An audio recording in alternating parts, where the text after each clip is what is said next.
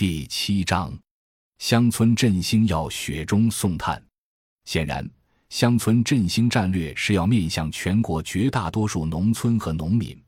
而不只是要让很小的一部分乡村振兴。在城市化背景下，大多数的农村和农民首先要解决的仍然是基本保障问题，是雪中送炭的问题。只有解决好大多数农村和农民的问题，才能有乡村振兴。农村才能更有力地促进中国现代化建设事业。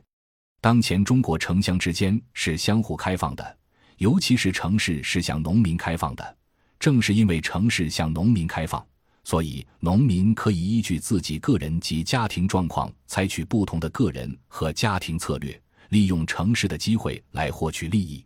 农民在家庭收入足够、城市有稳定就业机会时，完全可以全家进城。成为城市中的一员，而农民可以自由进城，就使得我们依据城市与农民人口进行的收入统计没有意义。因为当前和未来很长一段时期都是中国快速城市化的阶段，且正是农村能力比较强、收入比较高的农户家庭和农民个人才会首先进城，而留守农村的大多是能力比较弱、收入比较低、缺少进城机会的农户。收入高的农民进城了，城乡收入差距自然会拉大。同时，当前中国城乡之间的开放也并不是完全的开放，尤其是乡村并未完全对城市开放。典型的就是农民由农村户籍变城市户籍很容易，由城市户籍变农村户籍则基本上不可能。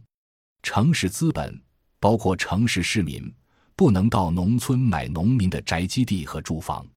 之所以当前中国城乡体制中仍然保有对城市资本下乡的限制，是国家担心城市资本下乡会夺取农民在农村赖以保底的基本保障。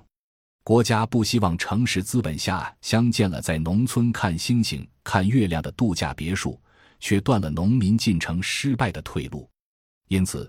当前城乡二元体制是一种允许农民自由进城，却不允许资本自由下乡的保护农民的保护型城乡二元体制。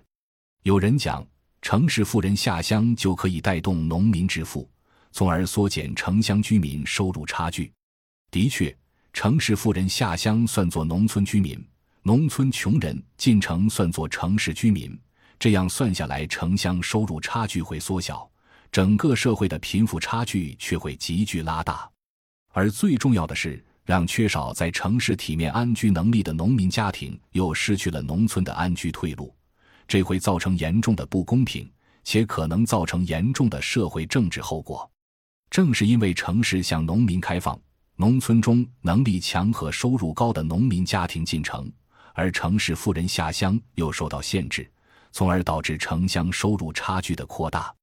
不过，我们应当更加辩证地看待这种城乡收入差距的扩大，尤其不应指望通过让农村贫困群体进城、城市富裕群体下乡的办法来缩小城乡收入差距，因为这种办法是将当前的城乡二元结构变成更加难以解决的城市二元结构。既然农村中能力强、收入高的农民家庭会选择进城，而城市化又是未来一段时期的必然。那么，中国城乡收入差距拉大就是必然的，也是正常合理的。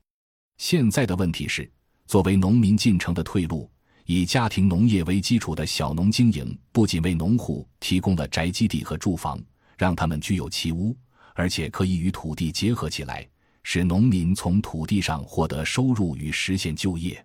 居有其屋，耕有其田，农民还可以在农业生产基础上建立熟人社会的村庄联系。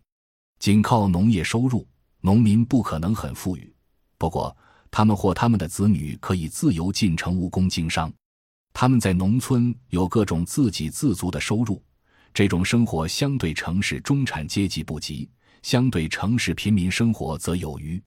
正是因为不愿在城市漂泊流浪，落入城市贫民窟，农民才愿意选择在农村过相对体面的与土地结合起来的有根的。有身体安全感和精神归属感的有情有义的生活。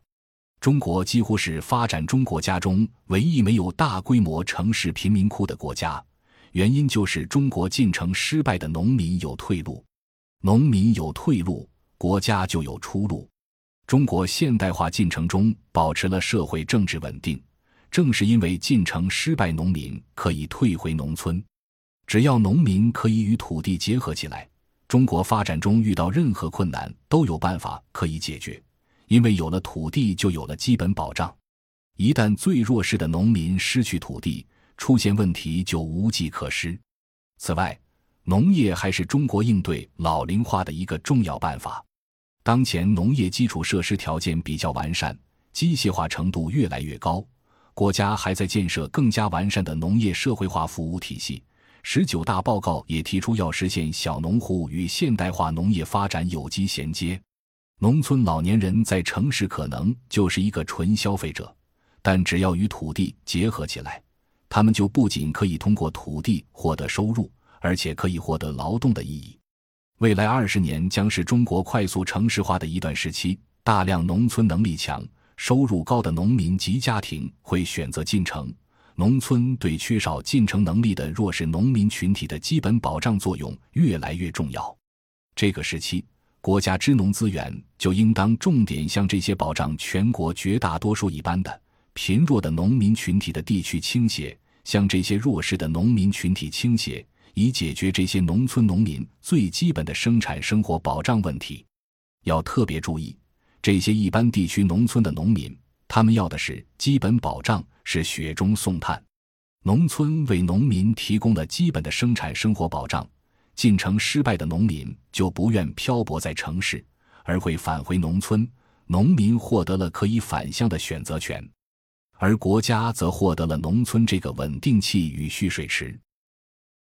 感谢您的收听，本集已经播讲完毕。喜欢请订阅专辑，关注主播主页，更多精彩内容等着你。